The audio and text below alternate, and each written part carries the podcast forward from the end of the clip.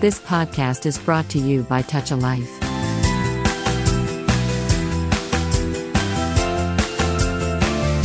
నమస్కారం. Touch life వారి tall రేడియోకి స్వాగతం. మన రచయితల కార్యక్రమానికి హార్టీ వెల్కమ్.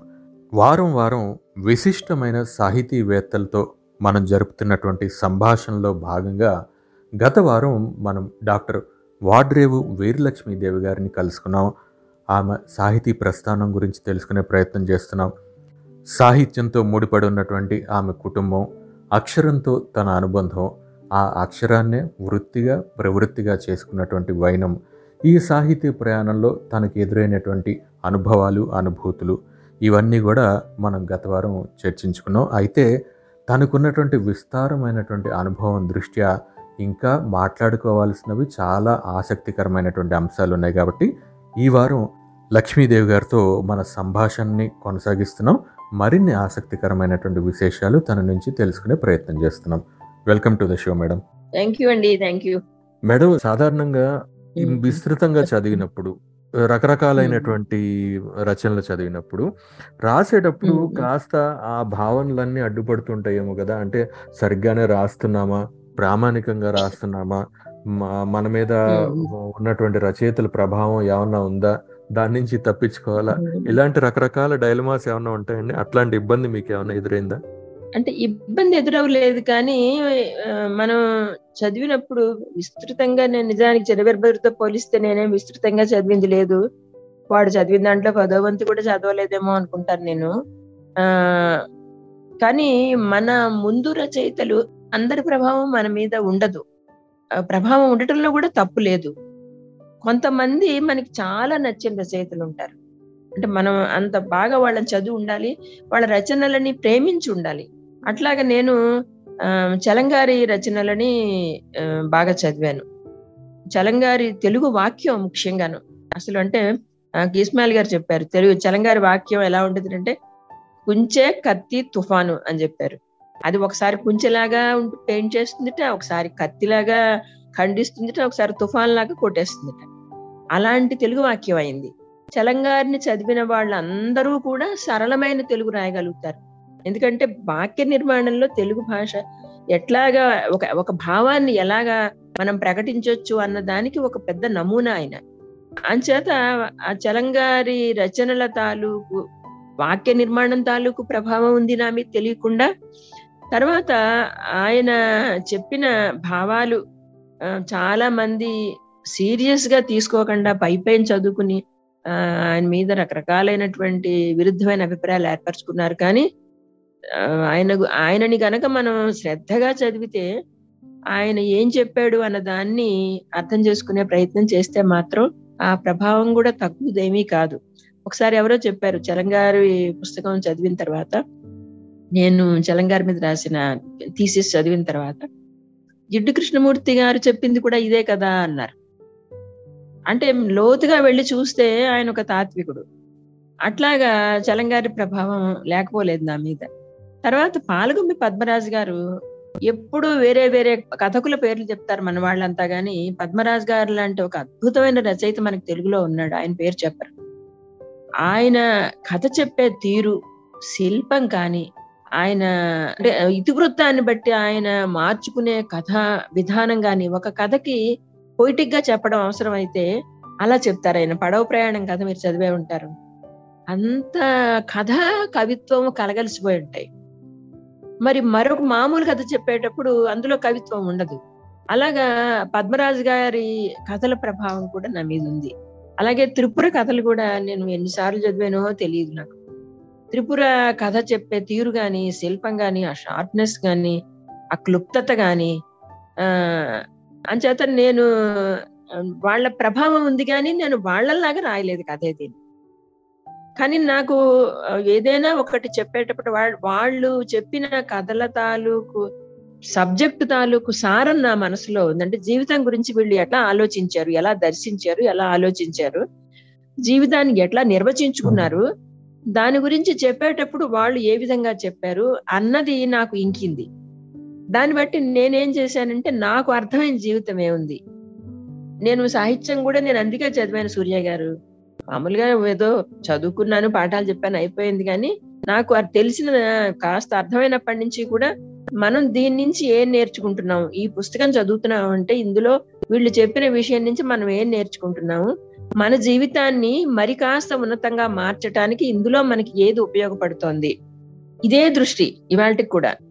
చివరిదాకా కూడా ఇదే దృష్టి ఉంటుంది నాకు. సాహిత్యం నుంచి మనం కాస్త బాగా మారటానికి మనకి ఇది ఇది ఏ విధంగా ఉపయోగపడుతుంది? సాహిత్యం మనకు ఆనందం ఇస్తుంది కరెక్టే. ఒక ఒక ఒక రచన చదువుతుంటే నేను మళ్ళీ సౌదా గారిది అపూర్వ పురాణ గాథల్లో బర్బరీకుడి కథ ఎన్నోసార్లు చదివాను మళ్ళీ చదివాను. థ్రిల్ అయిపోయాను అసలు. ఆయన వాక్య నిర్మాణానికి ఏమిటి ఆ ఆ కథని ఎండ్ చేయటానికి ఏమిటి? అది ఆ ఆనందం వేరే విషయం. ఆనందంతో పాటు మనం ముందుకెళ్ళటానికి మనం కాస్త మంచిగా మారటానికి మనకి ఏ ఎలా ఉపయోగపడుతుంది సాహిత్యం అన్నది. ఈ దృష్టితోటి నాకు అర్థమైన విషయాలు ఏమైనా ఉంటే కనుక నాకు బాగా అర్థమైన విషయాలే కథలుగా రాశాను నేను. ఏదో ఈ అంశం మీద కథ రాస్తే అందరూ గుర్తిస్తారు గబుక్కుని ఇది సెన్సేషనల్ అవుతుంది అన్న దృష్టి అసలు ముంద్రించి లేదు. ఇది నాకు బాగా అర్థమైంది. ఒక స్త్రీల సమస్య అయినా సరే ఇది నాకు బాగా అర్థమైంది. అని చెప్పి అర్థమైన విషయాన్ని నేను దగ్గరగా చూసిన విషయాన్ని రచయితలు ఇంచుమించుగా జీవితంలో వాళ్ళు ఎంతో కొంత చూసిన వాటిని మరికొంత వాళ్ళకు ఉన్నటువంటి జ్ఞానంతో వివేకంతో అక్కడున్న ఆ సమస్య తాలూకు చిక్కుముళ్ళు విప్పే ప్రయత్నం చేస్తూ కథలు రాస్తారు సాహిత్యం రాస్తారు. అంటే సమస్య అదే విషయం అదే కానీ దాన్ని వాళ్ళ దృష్టిలో మనం చదివినప్పుడు మనకి ఇంకా బాగా అర్థమవుతుంది అనమాట అట్లాగా నాకు తెలిసిన విషయాలే చూసిన విషయాలే నాకున్నటువంటి అవగాహన నుంచి అంటే నాకు నా ముందున్న ఈ రచయితలు ఇచ్చినటువంటి అవగాహన నుంచి చెప్పే ప్రయత్నం చేశాను.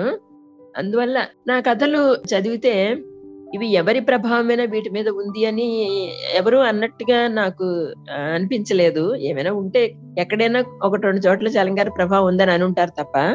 ఇంకా ఏంటంటే ఒక ఓ పువ్వో ఒక చెట్టో ఒక ఆకాశమో ఒక నదో ఇవి లేకుండా కథ ఉండదు నాకు నా కథ. కాబట్టి ప్రకృతిని మనుషుల్ని కలుపుకుంటూ మానవ జీవితాన్ని కొంత ప్రశాంతంగా ఉంచేలాగా ఎట్లా చెప్పాలి కథ అన్న ధోరణిలో నా కథలు ఉన్నాయి ఆ వాళ్ళ ప్రభావం అయితే నా మీద ఉంది. వాళ్ళే కాదు కథ చెప్పడం అంటే నన్నయ్య గారిని మించిన వాడు లేడండి సూర్య గారు. నేను ఎక్కువసేపు మాట్లాడుతున్నాను అనుకోకపోతే చెప్తాను నేను. అసలు కథ ఎలా ఉండాలి అన్నది మహాభారతంలో మొదట్లోనే చెప్పాడు నన్నయ్య. హృదయం వెయ్యది హృదయము అపూర్వం వెయ్యది. ఎద్దాని వినిన ఎరుక సమగ్రం బగు అగమర్షణం వెయ్యది. అలాంటి కథ చెప్పమని అడిగారు మా సౌనికాది మహామునులు సూతుండి. నాలుగు లక్షణాలు చెప్పాడు ఆయన అక్కడ కథకి. హృదయంగా ఉండాలి అపూర్వంగా ఉండాలి. దేన్ని వింటే మన ఎరుక సమగ్రం కావాలి. అంటే మనకు కొంత ఎరుక ఉంటుంది కానీ ఒకటి చదవగానే ఇంకా మనకి విస్తృతంగా మారాలి అది అఘమర్షణం వెయ్యది. అంటే మన అలసట తగ్గించి అక్కడ అఘం అంటే పాపం అని అర్థంలో వాడాడైనా మనకు ఉన్నటువంటి మానసికమైన అలసట పోవాలి. ఈ నాలుగు లక్షణాలు కథకు ఉండాలి. మాకు అలాంటి కథ చెప్పు అని ఆ సూతుడిని శవనకాది మహాముల్ని అడిగారు అని రాస్తాడు ఆయన. అసలు ఇవాళ కథకి సరిపోయే మంచి లక్షణాలు అవి. కాబట్టి నేను కథ రాస్తే గనక అది గొప్పగా రావచ్చు రాపోవచ్చు కానీ నా మనసులో మాత్రం ఈ లక్షణాలు ఉండాలి అని అనుకుంటాను అది.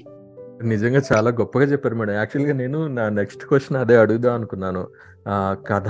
కథని ఎలా చదవాలి దాని గొప్పదనం ఎలా తెలుసుకోవాలి అసలు ఒక కథ గొప్పది అని మనం ఎట్లా నిర్వచించగలం అని మనం అడుగుదాం అని అనుకుంటున్నాను కానీ ఈ లోపలే మీరు చెప్పిన నన్నయ్య గారి వాక్యాలు ఏవైతే ఉన్నాయో అవి నిజంగా. శిలాక్షరాలండి ఆ నాలుగు. పాటిస్తే చాలేమో బహుశా మనం ఒక. గొప్ప కోచింగ్ క్లాస్ అది నాలుగు మాటల్లో హృదయము అపూర్వము ఎరుక సమగ్రం చేయటం అలసటను పోగొట్టడం నిజంగా ఎంత-. గొప్ప మాటలు ఎంత గొప్ప మాటలు? ఈ ఈ- రోజుల్లో చాలా అంటే ఎరుకను సమగ్రం చేయటం అనేది చాలా కాంప్లెక్స్ విషయం అనుకుంటారు అంటే వ్యక్తిత్వ వికాసంలోనే ఉంటుంది లేదా ఒక డీప్. స్టేట్లోకి వెళ్ళి జిడ్డు కృష్ణమూర్తి లాంటి వాళ్ళ మాటల్లోనే ఇవన్నీ వినిపిస్తాయి అనుకుంటున్నాం కానీ నన్నయ్య గారు ఆ. రోజుల్లోనే ఒక కథని నిర్వచించేటప్పుడు ఈ మాట వాడారంటే నిజంగా చాలా గొప్ప మాట మేడం. అవునండి. హెడ్ మాస్టర్ కథ అని ఒక కథ ఉంటుంది పాలకం పద్మరాజు గారిది. పద్మరాజు గారి కథలే కాదు మునిపల్లి రాజు గారి కథలే కాదు వాళ్ళ కథలు ఎరుక సమగ్రం చేయడం అన్న మాటకి సరిగ్గా సరిపోయే ఉదాహరణలు అవుతాయి అన్నమాట వాళ్ళ కథ చదవగానే మనకి మనకి మనం విశాలమైనట్టు ఉంటుంది కొంచెం పెద్దవాళ్ళమైనట్టు ఉంటుంది అనమాట ఇలా మనకి ఏ కథ చేసినా ఆ కథ మంచి కథే. నేను వాళ్ళనే ఉదాహరణగా చెప్పక్కర్లేదు. ఇప్పుడు కూడా చాలా మంది కథలు రాస్తున్నారు. ఒక కథ చదవగానే "అబ్బా! నిజమే కదా అని మనకు అనిపించింది అనుకోండి నిజంగా మంచి కథ. అలాగా నాకు తోచినవి నాకు నచ్చినవి విస్తృతంగా కథలు రాయలేదు నేను. గట్టిగా ఓ యాభై కథలు కూడా రాయలేదు కానీ నాకు కథ ఇష్టం. కథ నవల కవిత్వం మూడు ఇష్టమే కానీ అన్నింట్లోనూ కథ ఇష్టం. కథ అనుకుంటాను ఏదైనా "అబ్బా, ఇది కథగా రాయాలని. కానీ కథగా రాయటం విషయంలో మాత్రం ఎందుకు వెనకాడతానంటే చాలా బాగా రాయాలి అన్నది ఉంటుంది. చాలా బాగా రాసిన వాళ్ళ కథలతో కూడా పోల్చుకుంటాం కదా. అవును. అలాంటప్పుడు కొంచెం వెనకాడుతూ ఉంటాం అన్నమాట.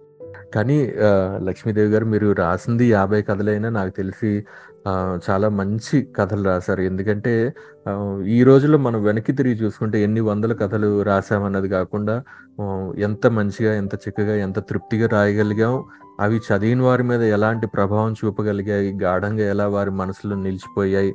అన్నదే ప్రామాణికం కాబట్టి మీరు తప్పకుండా చాలా మంచి కథలు రాశారు. ఒక మంచి రచయిత్రిగానే ఆ, పాఠకులకు మిమ్మల్ని కూడా అందుకనే గుర్తించిందని అనుకుంటున్నాను. మీరు ఇలాంటి మాటలంటే మళ్ళీ ఉత్సాహం వచ్చి మళ్ళీ రాస్తాను తప్పకుండా. కదా. తప్పకుండా మేడం. మేడం మీరు చాలా మంది రచనలు చదివారు. మనం ఈ సంభాషణలో మాట్లాడుకుంటున్నప్పుడే విశ్వనాథ సత్యనారాయణ గారి ప్రస్తావన వచ్చింది అలాగే పాలగుమ్మి గారి ప్రస్తావన వచ్చింది ఎద్దనపూడి గారి గురించి మాట్లాడుకున్నాం చలం గారి మాట వచ్చింది. అయితే వీ వీరందరివి బయట నుంచి చూస్తే కనుక పరస్పర విరుద్ధమైనటువంటి రచనలాగా కనిపించవచ్చు. కొంతమంది కమర్షియల్ రైటర్ కావచ్చు కొంతమంది ఏమో ఆ, స్త్రీల పట్ల తమకున్నటువంటి అభిప్రాయాలు ఏవైతే ఉన్నాయో వాటిని వ్యక్తీకరించే ప్రయత్నం చేశారు. కొంతమందిలో ప్రకృతి వర్ణన ఉంటుంది కొంతమందిలోనేమో జీవితం పట్ల ప్రగాఢమైనటువంటి తత్వం కనిపిస్తుంది. ఇన్ని పరస్పర వైరుధ్యమైనటువంటి రచయితల అన్నింటి మధ్య రచనలన్నింటి మధ్య ఏదన్నా ఒక జీవితపు అంతఃసూత్రం ఉందని మీకు అనిపిస్తుందా? అంటే మనం ఏం చేయాలంటే సూర్య గారు ఒక ఒక తేనెటీగలాగా ఉండాలి మనం. అన్ని చోట్ల నుంచి కొంచెం కొంచెం అందినంత తేనె తెచ్చుకుంటూ ఉండాలన్నమాట. ఒక తేనెటీగకి ఒక్క పువ్వు దగ్గరే తేనె అంతా దొరకదు. ఒక తేనె పట్టు ఏర్పాటు చేసుకోవాలంటే వెతుక్కుని తెచ్చుకుని అన్ని చోట్ల నుంచి తెచ్చుకుని ఒక చోటకి తెచ్చుకుంటే ఉంటుంది. అంత సూత్రం లేకుండా ఏ ఉత్తమ రచయిత ఉండడు. ప్రతి రచయిత చెప్పే దాంట్లోనూ ఆయన స్వభావాన్ని బట్టి ఆయన ధోరణిని బట్టి ఆ ఒక విషయం ఉంటుంది తప్ప అంత అంతఃసూత్రం అయితే లేకుండా ఉంటుందని నేను అన్ను మీకు ఒక విషయం చెప్తే ఆశ్చర్యపోతారు. విశ్వనాథ సత్యనారాయణ గారు అంత సాంప్రదాయవాది అని కదా మనం అనుకుంటాము. ఆయన నర్తనశాలని ఒక నాటకం రాశారు. దాంట్లో కీచకుండా ఆయన హీరోగా పెట్టి రాశారు. ఆశ్చర్యం అన్నమాట. మాకు పిల్లలకి క్లాస్లో పాఠం ఉండేది అనమాట అది. ఆయన ఏమంటాడంటే కీచకుడు ద్రౌపదిని నిజంగా ప్రేమించాడు. వాడు చాలా తెలివైన వాడు వాడికి చచ్చిపోతానని తెలుసు. వీ- వాళ్ళకి పాండవులని తెలుసు. వీళ్ళు ఇక్కడికి వచ్చి అజ్ఞాతవాసంలో ఉన్నారని తెలుసు వాడికి. కానీ వాడు ఆ రహస్యం బయట పెట్టవలసిన అవసరం లేదు. దాని గురించి పట్టించుకోలేదు. అతను ద్రౌపదిని ప్రేమించాడు. ఈమె ద్రౌపది అని తెలుసు. ఆ ఆమె తో ఒక రాయబారం పంపిస్తే కనుక వాళ్ళు చంపేస్తారని కూడా తెలుసు. వాడు చంపుతారు తను చంపుతాడు వేరే విషయం. ఇవన్నీ తెలిసే వెళ్ళాడు అని రాస్తాడు ఆయన. ఆశ్చర్యం అన్నమాట. విశ్వనాథనారాయణ గారు లాంటి వాడు ఇది ఒక ఒక వెస్ట్రన్ డ్రామా లాంటిది. ఇది ఇప్పుడు మనకి టేల్ ఆఫ్ టూ సిటీస్లో సిడ్నీ కార్టన్ ఉంటాడు. అతను చివర గెరిటన్ మీద పడి అమ్మాయి ప్రేయస్ కోసం ఆత్మత్యాగం చేస్తాడు. మీకు గుర్తుందో లేదో. అలాంటి ఒక నాయకుడిగా కీచుకుని పెట్టాడు ఈయన విశ్వనాథనారాయణ గారు. ఎంత ఆశ్చర్యం. అంటే అన్ని కోణాలు ఉంటాయి వీళ్ళలో కానీ వాళ్ళకేవో వాళ్ళు నమ్మిన కొన్ని సత్యాలు ఉంటాయి వాళ్ళకి. దాన్ని పట్టుకుని వాళ్ళు వెళ్తారు. మనకు వాళ్ళ దగ్గర నచ్చింది ఏదో మనం అది తీసుకుంటే సరిపోతుంది తప్పితే ఆ మొత్తానికి వాళ్ళని పక్కన పెట్టేసి వీడు ప్రా సాంప్రదాయవాది వాడిని పక్కన పెట్టేద్దాం.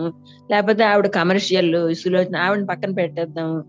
ఇట్లా చేయటం వల్ల మనం మనం నష్టపోతాం అన్నమాట మనం. మనం ఒక్కళ్ళనే చదువుకుని మనకేదో నచ్చిన ముగ్గురినే చదువుకుని వాళ్ళే గొప్ప వాళ్ళు లేదా మనం రాసిన మనమే చదువుకుని. ఇప్పుడు అలాగే ఉంది కదా పరిస్థితి. మనం రాసిన మనమే చదువుకుని మన మనమే లేకపోతే మనకి నచ్చిన వాళ్ళని ఏమవుతుందంటే మనం ఒక చిన్న పరిధిలో ఉండిపోతాం దానివల్ల కాబట్టి వీళ్ళందరికీ ఒక అంతఃసూత్రం ఉన్నా లేకపోయినా కూడా మనం మాత్రం తేనెటీగల్లాగా తేనె తెచ్చుకునే ప్రయత్నం చేయాలి. ఒక మంచి సాహిత్యవేత్త ఈ పని చేస్తాడండి తప్పకుండా. మీకు కూడా తెలుసు ఈ విషయం. మీరు కూడా ఆ తేనెటీగలాగే ఉండుంటారు బహుశా నేను చెప్పగానే మీకు రిలవెంట్ అయ్యి ఉంటారు. నిజంగా నిజంగా చాలా మంచి మాట చెప్పారు మేడం. ఎందుకంటే ఆ, ఈ ప్రస్తావన ఈ మధ్యకాలంలో కాస్త ఎక్కువగానే వినిపిస్తుంది కాబట్టి ఆ, ఒక రచయిత దృక్ దృక్పథం ఫలానా కాబట్టి అతను సనాతనవాదం లేకపోతే కమర్షియల్ కోణం నుంచి రాశారనో అదొక ప్రాబ్లం రెండోది ఏంటంటే ఆ రచయిత వ్యక్తిగత జీవితం అతని కథల్లో ప్రతిబింబించడం లేదు అతను ఏదో అరాచకంగా జీవించాడు కాబట్టి అని మరొక కారణం చేత. ఏదో ఒక కారణం చేత మొత్తానికి రచన అనేది ముఖ్యం. ఆ రచన అనేది ఒక సృజనమైనటువంటి ప్రక్రియ. అందులోంచి మనం ఏదైతే తీసుకోగలగాలో అది తీసుకునే ప్రయత్నం. చేయాలి. అందులోంచి మంచి తీసుకోవాలి. ఎట్లాగో మనకి ఎట్లాగో విచక్షణ ఉంటుంది కాబట్టి ఒక పాఠకుడిగా మనం. మంచిని తీసుకోవాలి అని కాకుండా రకరకాలైనటువంటి వాదనలు వినిపిస్తున్నటువంటి ఇప్పటి పరిస్థితిలో చాలా మంచి మాట. చెప్పారు మేడం. నేనేమంటానంటే వాదనల అన్నింటికి కూడా అంతఃసూత్రం ఉంది. మనం గమనించాలి వాళ్ళు గమనించాలి. వాదనలన్నింటి వాదనలు అన్నింటి అంతఃసూత్రాన్ని మర్చిపోయి ముక్కలు చేసుకుంటున్నారు. వీటన్నింటి అంతఃసూత్రము కూడా ఏమిటి అంటే పీడన నుంచి బయటికి రావాలి అన్నదే కదా. ఆ అంతఃసూత్రాన్ని అర్థం చేసుకునే ప్రాసెస్లో కూడా ముక్కలు అవుతున్నారు అనిపిస్తుంది అనమాట నాకు. ఇంకొకటి ఏంటంటే ఆ మన మీద ఉన్నటువంటి ఎలాంటి ఆధిపత్య భావజాలనైనా మనం ప్రశ్నించటానికి సాహిత్యాన్ని ఒక ఉపకరణంగా వాడుతున్నాం. అలా వాడుతున్నప్పుడు మనం ఉత్త వచనంలోనే చెప్తున్నామా? దాని ఇప్పుడు కవిత్వం ఉంది. ఆ మా తమ్ముడు అంటుంటాడు ఎక్కువ భాగం వక్తృత్వం అంటూ ఉంటాడు కవిత్వం. నాకు కూడా ఇప్పుడు చాలా వరకు కవిత్వం చదవాలంటే భయం. నిజమైనటువంటి ఆ పొయిటిక్ సెన్స్ దాంట్లో ఉండదు. నువ్వు ఊరికే నీ వాదం చెప్పటానికి ఒక స్లోగన్లు చెప్తున్నావా? లేకపోతే దాన్ని కవిత్వీకరిస్తున్నావా? ఇది ఒక ప్రశ్న. కథల విషయంలో కూడా అదే. ఊరికే నీకు తెలిసిన తెలిసినట్టు రాసేస్తే కథ కాదు. మనం అనేక విషయాలు చూస్తూ ఉంటామండి. చూస్తూ దాన్ని చూస్తున్నట్టు ఒకసారి కొత్తగూడెంలో ఒక మామూలు పాట కూడా ఒక ఆయన అడిగాడు ఒక చిన్న గ్రూప్ లోను ఇప్పుడు మీరు కథలు చెప్తున్నారు కదా మీ కథల్లో మామూలుగా ఉన్న విషయాలే చెప్తున్నారు. మా పనమ్మాయి అడిగింది పూర్వం మేము ఈ పళ్ళు తోముకోవడానికి ఉప్పును బొగ్గు పొడి వాడేవాళ్ళం. ఆ తర్వాత అబ్బాయి వద్దొద్దు మీరు పేస్ట్లు వాడండి అన్నారు. సరే వాడడం మొదలు పెట్టాము. ఇప్పుడేమో మీ పేస్ట్లో ఉప్పు ఉందా అని అడుగుతున్నారు. మరి అప్పుడు ఉప్పే కదా వాడాము మధ్యలో మానేమన్నారు కదా అని వాళ్ళ పని అమ్మాయి అడిగిందిటండి. ఇంతకంటే గొప్పగా మీరు కథలేని రాస్తున్నారు అని అడిగాడు ఆయన. ఇవే కదా మీరు కథలు చెప్తున్నారు. ఆమె కూడా అదే చెప్పింది. అని ఇంతకంటే ఉన్నతంగా మీరు కథలు చెప్పాలి. అంచేత ఇప్పుడు వస్తున్న కథలు చాలా వరకు కూడా ఇవే ఉన్న ఉన్న- విషయాలు ఉన్నట్టు చెప్తున్నారు. మనకంటే కూడా నిజానికి రచయితల కంటే కూడా మామూలు వాళ్ళకి ఇంకా చాలా ఎక్కువ విషయాలు తెలుస్తున్నాయి. అది పల్లెటూళ్ళలో వాళ్ళకి. మా కదిపి చూడండి పల్లెటూళ్ళు వెళ్ళి ఎన్ని విషయాలు చెప్తారో వాళ్ళు. రాజకీయాలే కాదు గ్లోబలైజేషన్ విషయాలే కాదు. కాబట్టి అంతకంటే పాఠకులు ఏం చేయాలి దాన్ని? ఒక కథగా మలచాలి ఒక కవితగా మలచాలి. ఈ పని చాలా తక్కువ జరుగుతుంది అనమాట అది. అది ఇవాళ ఉన్న పరిస్థితి. దానికి కారణం ఏమిటి అంటే ఎక్కువ చదవకపోవటం తొందర తొందరగా రాసేయాలనుకోవటం.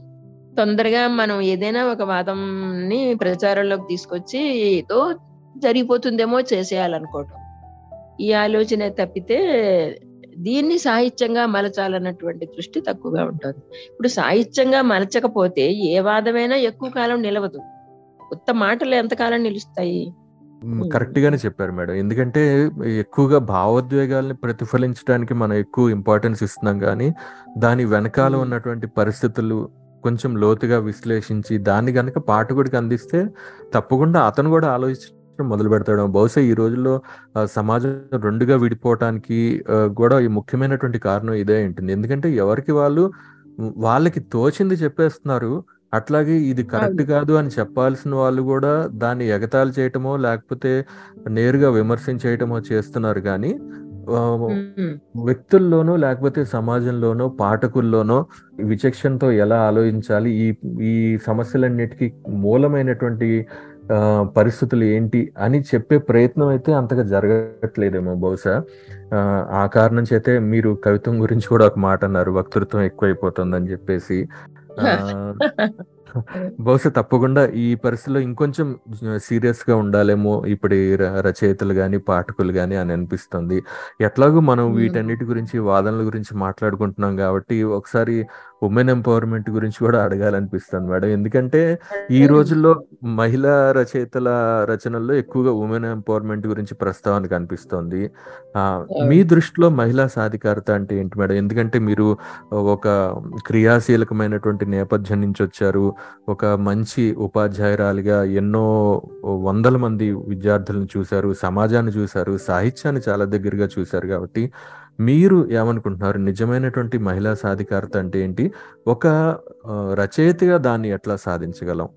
ఈ మహిళా సాధికారత గురించి నిజానికి గత ముప్పై నలభై ఏళ్ళుగా ఎనభై ఏళ్ళ నుంచి ఇంచుమించుగా మాట్లాడుతూనే ఉన్నారు. రచయిత్రులు మాట్లాడుతూ ఉన్నారు ఆ, ఉద్యమాల్లో మాట్లాడుతూ ఉన్నారు. మేము కూడా సభల్లో మాట్లాడుతూనే ఉన్నాము. ఆ, నిజానికి అసలు ఒక- చిత్రమైన విషయం చెప్తున్నాను మీకు. డ్వాక్రా సంఘాలకి లీడర్స్ ఉంటారన్నమాట. వాళ్ళకి క్లాసెస్ చెప్పమని ఓసారి కాకినాడలో నాలాంటి వాళ్ళు ముగ్గురు నలుగురిని పిలిచారు. పిలిచినప్పుడు నేను ఆ డ్వాక్రా వాళ్ళకి రాసిన మా మాడ్యూల్ చూశాను.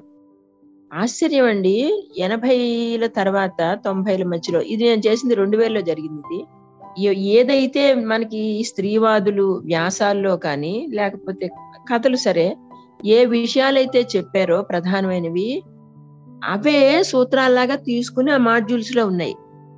నేను ఆశ్చర్యపోయింది ఏంటంటే ఒక ఒక ఉద్యమం లాంటి ప్రయత్నం జరిగినప్పుడు కొంత సాహిత్యం వచ్చినప్పుడు దాని ప్రభావం సమాజం మీద ఎలా పడుతుంది అన్నది నేను ఒక ఉదాహరణ అన్నమాట అది. అప్పుడు ఆ వేళ నేను ఆ డ్వాక్రా మాడ్యూల్స్ చదివినప్పుడు ఆశ్చర్యపోయాను అనమాట నేను ఈ నలభై ఏళ్ళలోనూ ఆ, స్త్రీల సాధికారతకి సంబంధించినటువంటి సాహిత్యం చాలా వచ్చింది. కవిత్వం వచ్చింది నవలలు వచ్చాయి కథలు వచ్చాయి నేను కూడా రాశాను. ఆ సాధికారత అన్న మాటని ఆ, కొంచెం వివరంగా విస్తృతమైనటువంటి విశాలమైన దాంట్లో అర్థం చేసుకోవాల్సి ఉంటుంది. నేను కూడా చాలా చోట్ల ఈ స్త్రీలకు సంబంధించినటువంటి సభల్లో మాట్లాడాను. ఎప్పుడు నేను మాట్లాడినా నేను ఎలా మొదలు పెట్టేదాన్ని అంటే ఆడవాళ్ళంతా మంచి వాళ్ళు కాదు మగవాళ్ళంతా చెడ్డవాళ్ళు కాదు. మంచి చెడులు ఇద్దరిలోనూ ఉన్నాయి. కానీ వ్యవస్థ ఎవరి వైపు ఎక్కువ కొమ్ము కాసి ఉంది అన్న విషయాన్ని మాత్రం స్త్రీవాదం చెప్తుంది అంటూ మొదలు పెట్టేదాన్ని. కాబట్టి వ్యవస్థలో ఈ పురుషాధిపత్య భావజాలాలు బాగా వేళ్ళు ఊనుకునున్నటువంటి వ్యవస్థలో మార్పు తీసుకురావాలి భావాల్లో మార్పు తీసుకురావాలి. తీసుకురావటానికి స్త్రీలు పురుషులు ఇద్దరూ కూడా పని అన్నది చెప్తూ వచ్చామన్నమాట. కాబట్టి స్త్రీ సాధికారత అన్నది నాకు పి. సత్యవతి గారి కథలు చాలా ఇష్టం. ఎందుకంటే ఆవిడ ముందు ఆడవాళ్ళు వాళ్ళు ఎంతో కొంత వాళ్ళని వాళ్ళు ఎంపవర్ చేసుకోవాలంటే ముందు వాళ్ళ దగ్గర ఉన్న లోపాలు గుర్తించాలి. ఆ లోపాలు పోగొట్టుకునే ప్రయత్నం ఫస్ట్ ఆవిడవే చెప్తారు. నువ్వు వెళ్ళిపోయి ఆ మగవాడి మీద తిరగబడు అని చెప్పరు. ముందు ఇంట్లోంచి బయటకు వచ్చేస్తే ఆ మగవాడేమో ఏమో పనులు భర్త ఏదో సరిగ్గా లేడీ ఇంట్లోంచి బయటకు వచ్చేస్తే ఈమెకు చిన్న చిన్న పనులు చేసుకోవడం కూడా చేత కాదనుకోండి బయటకు వచ్చి. ఏదో ఎక్కడికో వెళ్ళి ఒక బిల్లు కట్టడమో లేకపోతే బ్యాంకుకి వెళ్ళి చిన్న పని చేసుకోవడం కూడా చేత కాదనుకోండి. ఈమె బయటకు వచ్చి ఏం చేస్తుంది? అంచేత ఆవిడ ఏమంటుంది ఆవిడ ఏమంటారంటే నువ్వు ముందు నీ దగ్గర ఉన్న లోపాలు తెలుసుకో అవి పోగొట్టుకో మరికొన్ని నువ్వు నేర్చుకో అప్పుడు మాట్లాడు అని చెప్తుంది అనమాట ఆవిడ. నేను కూడా స్త్రీ సాధికారత అన్న విషయంలో ఇదే మాట్లాడతాను. ముందు మిమ్మల్ని మీరు సన్నద్ధం చేసుకోండి దేనికైనాను. సన్నద్ధం చేసుకున్న తర్వాత అంటే వాళ్ళతో సమానంగానైనా కనీసం అంటే వాళ్ళకంటే ఎక్కువ అయితే తప్పితే గుర్తించరనుకోండి అది వేరే విషయం. ఈ సన్నద్ధం చేసుకునే ఎఫర్ట్ పెట్టకుండా ఎంతసేపు మేము ఇంకా మా దాంట్లోనే ఉంటాము అనుకున్నంత కాలం సాధికారత రాదు. అలాగే సాధికారత సంపాదించుకోవటం అన్నది ఆడవాళ్ళు చెయ్యాలి దానికి మగవాళ్ళ తాలూకు సహకారం కూడా ఉండాలి లేకపోతే ఇంకా చాలా కష్టం అవుతుంది. ఈ ఈ రెండింటి గురించి రెండింటికి సంబంధించినటువంటి కథలు ఆడవాళ్ళు రాశారు మగవాళ్ళు రాశారు. నేను కూడా రాశాను అటువంటి కథలు. అయితే నా టోన్ వేరే ఉంటుంది. నా టోన్ అగ్రెసివ్గా ఉండదు కాబట్టి కొంచెం అగ్రెసివ్గా ఉండే టోన్లో రాస్తే గబుక్కుని బయటకు వెళ్తాయి కథలు. ఆ, నేను కొంచెం ఒక సాఫ్ట్ కంఠంతో చెప్పాను. నేను కూడా రాశాను నా కథలు. బివేర్ ఆఫ్ యువర్ సెల్ఫ్ అనే కథ రాశాను. మిమ్మల్ని నుంచి మిమ్మల్ని మీరే పైకి తెచ్చుకోవాలి మిమ్మల్ని నుంచి మీరే రక్షించుకోవాలి అని చెప్తున్నది. అంచేత స్త్రీలు ఆ సాధికారులు అంటే ఇద్దరు సమాన స్థాయిలో ఉండటం అన్నది. సమాన స్థాయిలో ఉండటం అన్నది ఎప్పుడూ జరిగేది కాదనుకోండి. అసమానతలు అనేవి సృష్టిలో ఉన్నవేను. కానీ పరస్పరం ఒక అవగాహనతో ఉండటం అన్నది ముఖ్యం. ఆ అవగాహన రావటానికి ఇద్దరి దగ్గర కూడా ఏ- ఏం లేదండి. అసలు ఎవరైనా మనుషులు ఆడవాళ్ళైనా మగవాళ్ళైనా ఎవరైనా కూడా కొన్ని శక్తులు సంపాదించుకోవాలి. అదే చెప్తాను నేను. గుణాలు శక్తులు రెండు విడదీసుకుంటే గనక వ్యక్తిత్వ వికాసం అంటూ ఉంటామే మనం. పర్సనాలిటీ డెవలప్మెంట్ అన్న మాట తప్పు దానికి అనువాదం వ్యక్తిత్వ వికాసం అని మనం చేస్తున్నాం. ఇది కరెక్ట్ కాదు అంటాను. బట్ డెవలప్మెంట్ పేరు వికాసం వేరును. వికాసానికి ఏం కావాలి అంటే వికాసానికి ఆ గుణాలు కావాలి శక్తులు కావాలి. గుణాలంటే ప్రేమ దయ కరుణ ఇలాంటివి. శక్తులు అంటే ధైర్యము సాహసం ఇలాంటివి. ఈ రెండు సమపాళ్ళలో ఉండాలి. ఆడవాళ్ళలో గుణాలు ఎక్కువైపోయాయి మొగాళ్ళలోనేమో శక్తులు ఎక్కువైపోయాయి. వాళ్ళు వీటిని వీళ్ళు వాటిని నేర్చుకున్నప్పుడు అది నిజమైనటువంటి సమాజం అవుతుంది. కాబట్టి ఆడవాళ్ళు తమకి కొరవడిన శక్తులు సంపాదించుకుంటే సాధికారత వస్తుంది. అల్టిమేట్గా నా ఉద్దేశం అదనమాట. చాలా బాగా చెప్పారు. చాలా వివరాలు చెప్పారు. అంటే గుణాలు శక్తులు అనేది చాలా కొత్తగా వింటున్నాను మేడం. చాలా చాలా మంచి మాట చెప్పారు. అంతేకాకుండా ఏంటంటే మహిళా సాధికారత అనేది కేవలం మహిళలు తిరగబట్టం అని కాకుండా వారు ముందు సన్నద్ధం అవ్వాలి. వారిలో ఉన్నటువంటి. లోపాలు కానీ లేకపోతే వారిలో ఉన్నటువంటి ఏమనాలి వెనకబాటుతనం కావచ్చు. వెనకబాటుతనాలు భయాలు అవన్నీ భయాలు. కూడా దాటుకుని ముందుకు రావాలి. అంటే వేరొకరు నాకు అవసరం అవ్వాలి అంటే చిన్న చిన్న పనులకి కూడా అన్న స్థితి నుంచి కూడా వాళ్ళు అవసరమైతే ఏ పని అయినా సరే చక్కబెట్టుకునే స్థాయికి వాళ్ళు సన్నద్ధంగా ఉండాలి. అలాగే మగవారు కూడా అంటే ఉమెన్ ఎంపవర్మెంట్ అనేది లేదా ఫెమినిజం అనేది కేవలం మహిళలకు సంబంధించినటువంటి మాట మాత్రమే కాదు. మగవారు కూడా తాము వైపు నుంచి వస్తున్నటువంటి అణచివేత కావచ్చు ఆధిపత్య ధోరణి కావచ్చు ఇదంతా గుర్తించి కాస్త ఈగోని పక్కన పెట్టి సమానంగా భావిస్తూ వారికి కూడా సమానమైనటువంటి విలువని ఇచ్చినప్పుడు తప్పకుండా ఒక అద్భుతమైనటువంటి సమాజం నిర్మితం అవుతుంది. థ్యాంక్స్ మగవాళ్ళు ఇలాగ మారటానికి కారణం ఏమిటి అని అంటేనండి వ్యవస్థ అట్లా చేసింది. ఆ వ్యవస్థ ఏం చేస్తావంటే ఒరే నువ్వు మగాడివిరా ఇలాగే ఉండాలి. అంటే అలాగే ఉండాలి అని అనుకుంటున్నాడు. ఎప్పుడైతే ఈ ఫెమినిజం ఏం చేసిందంటో స్పష్టంగా చెప్పుకుంటూ వచ్చిందన్నమాట ఇప్పుడు వాళ్ళు.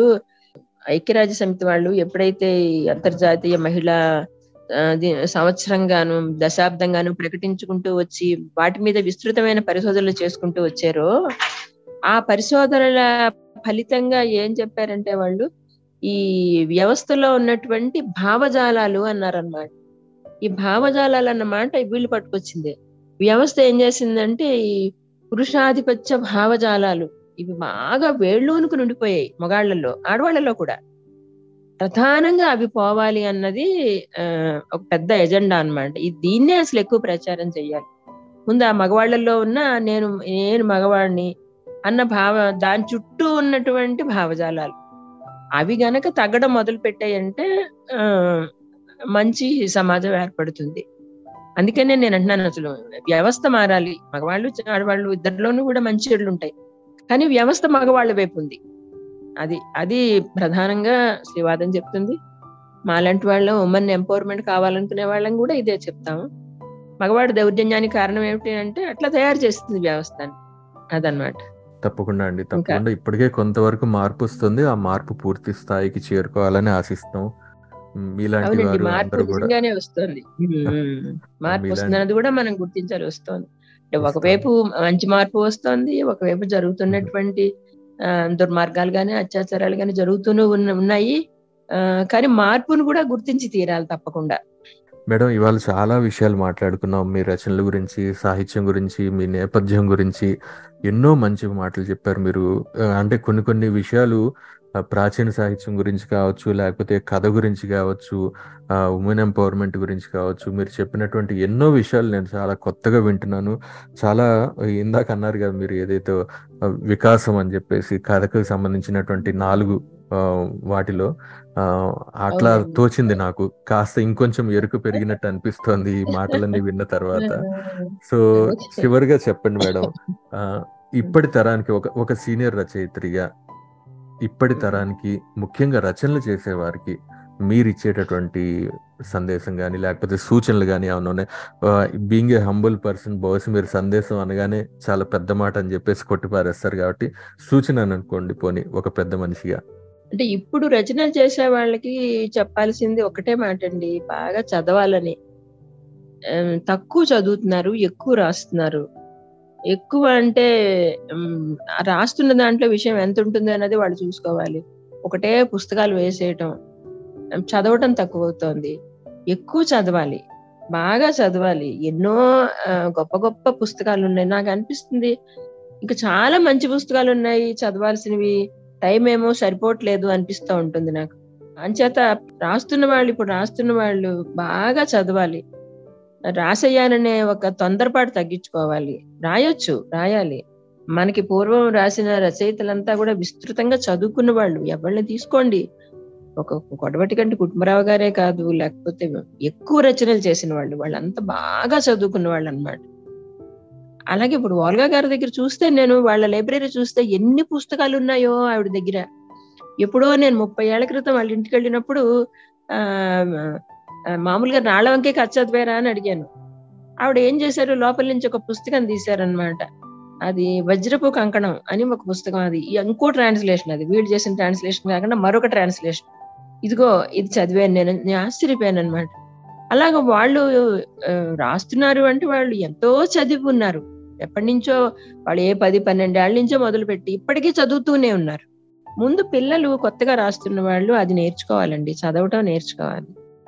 ఉన్న సమయాన్ని దాచుకుని మరి చదవడానికి ప్రయత్నం చేయాలి అందరు మా చిన్నవీరభద్రుని అడుగుతూ ఉంటారు మీకు ఇంత టైం ఎక్కడిదని?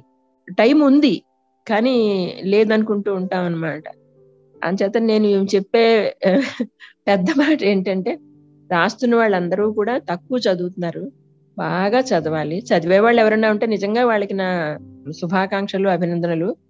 కానీ చదవాలన్నది నేను యువతకి చెప్తున్నది చదువుతున్న వాళ్ళకి రాస్తున్న వాళ్ళకిను. ఇక మామూలు యువతకి మనం ఏం చెప్తాం చెప్పండి? మనం ఏం చెప్పేది లేదు. వాళ్ళకే తెలుస్తుంది. కొంత పరుగు పెట్టిన తర్వాత ఎక్కడో చోట ఆగుతారు వాళ్ళు.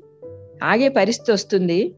ఆలోచించుకుంటారు. ఎందుకంటే వాళ్ళంతా చదువుకున్న వాళ్ళు బాగా తెలివైన వాళ్ళు ఈ ఆధునిక ప్రపంచాన్ని మనకంటే మాకంటే బాగా అర్థం చేసుకుంటున్న వాళ్ళు తెలుసుకుంటున్న వాళ్ళు. నేను అది కూడా గమనించాను. పిల్లలు చాలా తెలివిగా ఉన్నారు. అర్థం చేసుకోవటంలో సమాజాన్ని కానీ ప్రపంచాన్ని కానీ అర్థం చేసుకోవటంలో చాలా అడ్వాన్స్డ్గా ఉన్నారు. వాళ్ళకే తెలుస్తాయి చాలా విషయాలు. నిజానికి మనం వాళ్ళకి ఏమి పెద్దగా సూచనలు అవి చెయ్యక్కర్లేదు. రచయితలకు మాత్రం చెయ్యాలి. చదవమని చెప్పాలి. అది. నిజంగానే చాలా మంచి సూచన చేశారు మేడం ఎందుకంటే చదువు అనేది కాస్త తగ్గిపోతుంది ఏదో ఒకటి తమ మనసులో. మెదిలినటువంటి భావాన్ని వ్యక్తపరచాలి అన్న తొందరపాటే కనిపిస్తుంది కానీ. సాహిత్యం గురించి లేదా అందులోని వివిధ రకాలైనటువంటి నిర్మాణాల గురించి మరింత ప్రభావవంతంగా మనల్ని మనం వ్యక్తపరచుకోవాలి అంటే మన పూర్వపు రచయితల్ని మన సమకాలీనటువంటి రచనల్ని అన్ని కూడా చదువుతూ. ఉండాలి అనే ఆ. ఓరిమి కాస్త తక్కువగా కనిపిస్తుంది మరొక మాట కూడా. అన్నారు మీరు టైం లేదు అన్న మాట వినిపిస్తుంది కానీ నిజంగా మనకి గనక ఆసక్తి ఉంటే తప్పకుండా అన్నింటికి టైం ఉంటుంది ఎట్లా అయితే మనం సోషల్ మీడియాకి ఫేస్బుక్కి ఇన్నేసి గంటలు మనం వెచ్చించగలుగుతున్నాం అంటే కనీసం రోజుకి ఒక. గంటన్న పుస్తకాలకు కూడా సమయం కేటాయించవచ్చు కాబట్టి తప్పకుండా చదువుతూ ఉంటారని మరి. మరి కాస్త చదువుతారని ఇప్పటి రచయితలు మరింత మంచి. చిక్కనైనటువంటి రచనలు చేస్తారని సమాజానికి. దిక్సూచిలా నిలుస్తారని చెప్పేసి కోరుకుంటున్నాం మేడం. చాలా ధన్యవాదాలండి. ఇవాళ ఎన్నో మంచి మాటలు విలువైనటువంటి మాటలు గాఢమైనటువంటి మాటలు మీరు చెప్పారు. మాతో పంచుకున్నారు మీ జీవితాన్ని మీ రచనల్ని సాహిత్యం పట్ల మీకున్నటువంటి అభిప్రాయాల్ని అన్ని కూడా మాతో షేర్ చేసుకున్నందుకు చాలా థ్యాంక్స్ మేడం. మీరు అలాంటి ప్రశ్నలు అడిగి నా నా చేత మాట్లాడించారు. మీరు అడిగిన ప్రశ్నలు నేను అదే అనుకున్నా. ఏం మాట్లాడాలంటే సరే మీ ప్రశ్నలను బట్టే ఏవో వస్తే మాటలు అనుకున్నాను. అలా మీరు నా చేత మాట్లాడించారు. ఆ ప్రత్యేకత అంతా మీదే. నా వైపు నుంచి కూడా ధన్యవాదాలు సూర్య గారు. ధన్యవాదాలు మేడం. మీ నుంచి మరిన్ని మంచి రచనలు రావాలని మీ స్ఫూర్తితో ఇప్పటి తరం కావచ్చు మీ విద్యార్థులు మీ పూర్వ విద్యార్థులు కావచ్చు మీ కథలు రచనలు చదివిన వారు కావచ్చు వాళ్ళందరూ కూడా మరింత మంచి జీవితాలని గడపాలని చెప్పేసి కోరుకుంటున్నాం. థ్యాంక్స్ అలాట్ అండి. సంతోషం అండి. ధన్యవాదాలు. ఇవ్వండి. డాక్టర్ వాడ్రేవ్ వీరలక్ష్మీదేవి గారితో టాల్ రేడియో మన రచయితల తరపున జరిపినటువంటి సంభాషణ. ఈ ఇంటర్వ్యూ మీకు తప్పకుండా నచ్చే ఉంటుందని ఆశిస్తున్నాం. ఇలాంటి మరిన్ని ఇంటర్వ్యూలు మరింత మంది సాహితీవేత్తల పరిచయాలు వినేందుకు స్పాటిఫైలో టాల్ రేడియో తెలుగు అని టైప్ చేయండి. తప్పకుండా మా ప్లేలిస్ట్ మీకు కనిపిస్తుంది. వచ్చేవారం మరొక ప్రముఖ సాహితీవేత్తతో మరొక నిబద్ధత కలిగినటువంటి అక్షరమూర్తితో మాట్లాడే ప్రయత్నం చేద్దాం. అప్పటి వరకు వింటూనే ఉండండి టచ్ లైఫ్ వారి టాల్ రేడియో నేను మీ radio host Surya signing off You have just listened to Tall Radio Podcast. For more podcasts, visit www.touchalife.org.